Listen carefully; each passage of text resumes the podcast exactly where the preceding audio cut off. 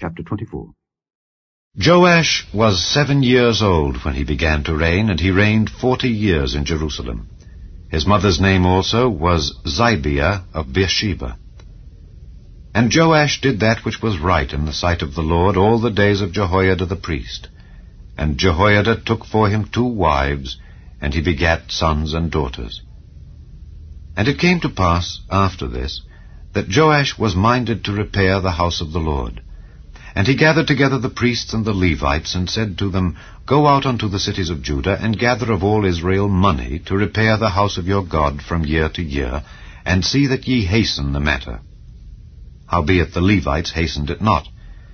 And the king called for Jehoiada the chief, and said unto him, Why hast thou not required of the Levites to bring in out of Judah and out of Jerusalem the collection, according to the commandment of Moses the servant of the Lord, and of the congregation of Israel? For the tabernacle of witness? For the sons of Athaliah, that wicked woman, had broken up the house of God, and also all the dedicated things of the house of the Lord did they bestow upon Baalim. And at the king's commandment they made a chest, and set it without, at the gate of the house of the Lord.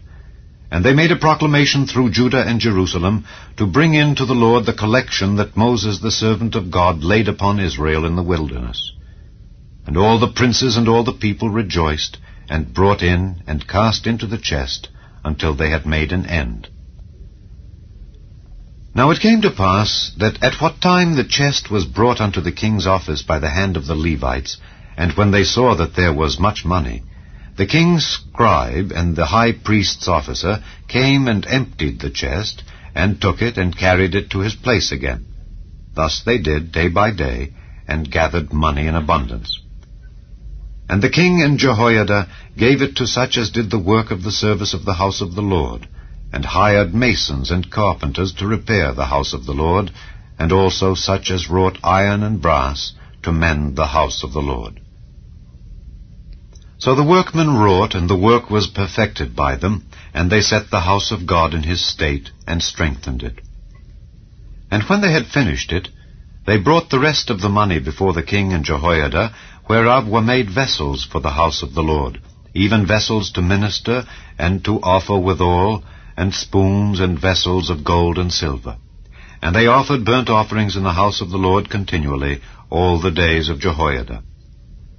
But Jehoiada waxed old, and was full of days when he died. An hundred and thirty years old was he when he died. And they buried him in the city of David among the kings, because he had done good in Israel, both toward God and toward his house. Now after the death of Jehoiada came the princes of Judah, and made obeisance to the king. Then the king hearkened unto them. And they left the house of the Lord God of their fathers, and served groves and idols. And wrath came upon Judah and Jerusalem for this their trespass. Yet he sent prophets to them to bring them again unto the Lord, and they testified against them but they would not give ear. And the Spirit of God came upon Zechariah the son of Jehoiada the priest, which stood above the people, and said unto them, Thus saith God, Why transgress ye the commandments of the Lord, that ye cannot prosper? Because ye have forsaken the Lord, he hath also forsaken you. And they conspired against him, and stoned him with stones at the commandment of the king, in the court of the house of the Lord. Thus Joash the king remembered not the kindness which Jehoiada his father had done to him, but slew his son. And when he died, he said, The Lord look upon it and require it. And it came to pass at the end of the year that the host of Syria came up against him. And they came to Judah and Jerusalem, and destroyed all the princes of the people from among the people, and sent all the spoil of them unto the king of Damascus. For the army of the Syrians came with a small company of men, and the Lord delivered a very great host into their hand, because they had forsaken the Lord God of their fathers. So they executed judgment against Joash. And when they were departed from him, for they left him in great diseases, his own servants conspired against him for the blood of the sons of Jehoiada the priest, and slew him on his bed, and he died. And they buried him in the city of David, but they buried him not in the sepulchres of the kings.